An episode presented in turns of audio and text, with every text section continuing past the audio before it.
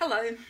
Are you one of these people who have found all this extra time due to shutdown? Or maybe you're the other end of the scale, a bit like me, and have lots of extra things to do. So work's still going on, but it's changed and shifted. So there's been a lot of time and energy involved in that. And then we have homeschooling and managing the emotions and everything else that's going on at home. So I'm a bit on that end. There are some that hasn't affected at all, and it said there's, I don't know, maybe they're magical, mystical people who have all this time. So regardless of where you are on the spectrum, I bet at some point in your life you have heard and uttered the words, I don't have enough time. As a psychologist and one who likes giving people practical things to do between sessions, because we focus on helping and implementing change and positive changes in people's lives, it's a phrase, a sentence I've heard quite a lot. And if I had $1 for every time someone said it, oh, I would be very wealthy. So we get, I don't have enough time. So whenever I hear that, I know it's time to challenge the person. Hi, Hayley. It's like, okay, if this was the task I gave you, just imagine it was something that you loved. Imagine this was your most favorite thing to do in the whole wide world. Would you have had time to do it? And I tend to get back a, yeah. So it's not the time, okay? So what is it? So we're going to look at some of those underlying reasons if you just, you know, stay with me for a minute while we do that. But I am just looking. So I have been truly overwhelmed points in my life. You know, when I was doing my master's and I had 3 young children, well, I was pregnant with my 3rd and breastfeeding and, you know, trying to do all those things at once. You know, I can truly say I was really time challenged, but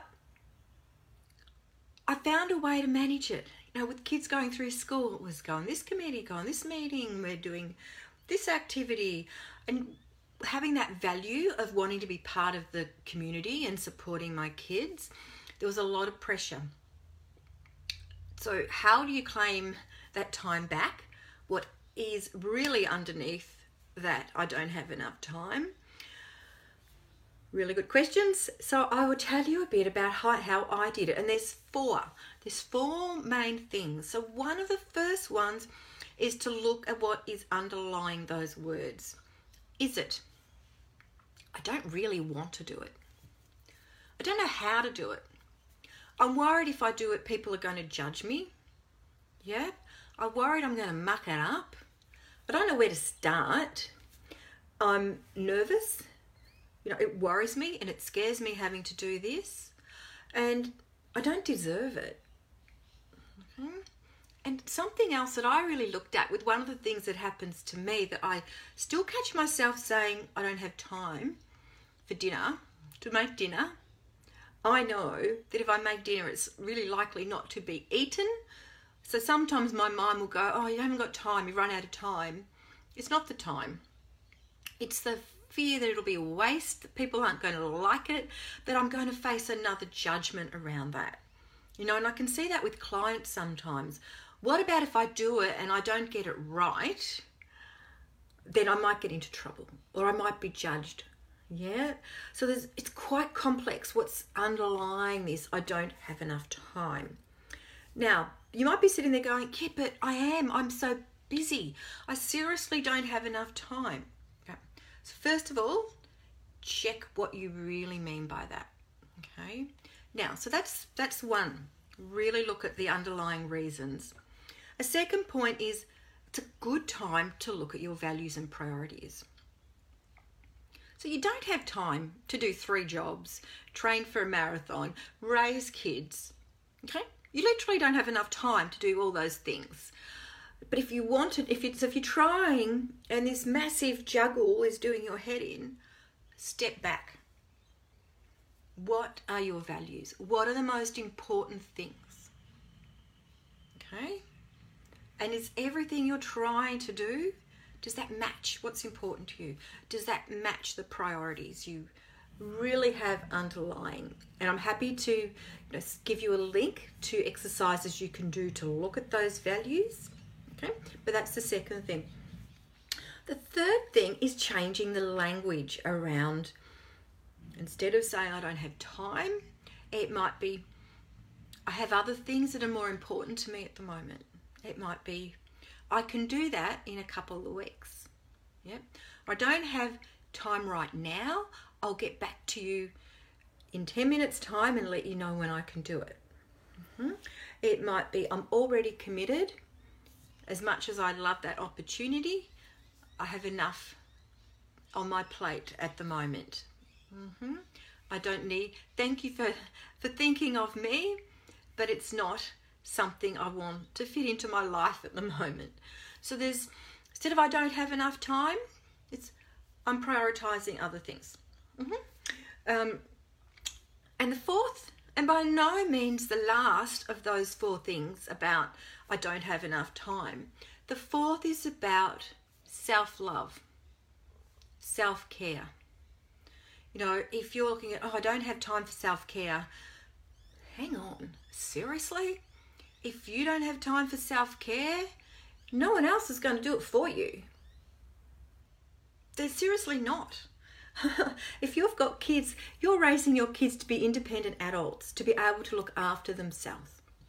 Looking after yourself is self-care. It is really taking responsibility for your mental and physical health. So this is one of those things, if you find yourself saying, I don't have time to sit and, meditate for 5 minutes. I don't have time to prepare a healthy meal. I don't have time to go for a walk. I don't have time to journal. I don't have time to whatever it is. If a lot of this keeps coming up, A, look at your values, but B, what's it saying about you? You are worth it, okay? You need it. You owe it to yourself. You owe it to your family. Okay. So this is, if you're saying I don't have time, check in. Hey, maybe it's time to practice some self-love and self-compassion. Yeah. Okay. So what have you got to gain by doing this? Well, when you do this, when you check this statement about I don't have enough time, you get to resort your life.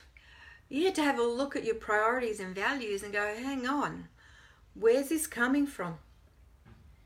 What can I do about it? All right, so it's a really good trigger to set off in your brain that things just aren't the way you want them to be. And if you don't, if you just keep saying it and not change anything, well, nothing's going to change. You might find that you start to feel resentful, and neglected, and hate people making demands on you. You might start to hate your life, craving for things that just aren't there. So take it as a cue. Just like our emotions tune us into things that aren't working, so do our thoughts and what we say. So if you're saying this, take advantage of it and use it. Okay, all right. If you found this helpful, let me know. This is going up on my Creating Connections That Matter podcast if you're watching this video. So please feel free to follow me on that. And I will see you next week. Each Friday I do this and I will talk about something else to do with connections and self-care then as well. Okay. Bye for now.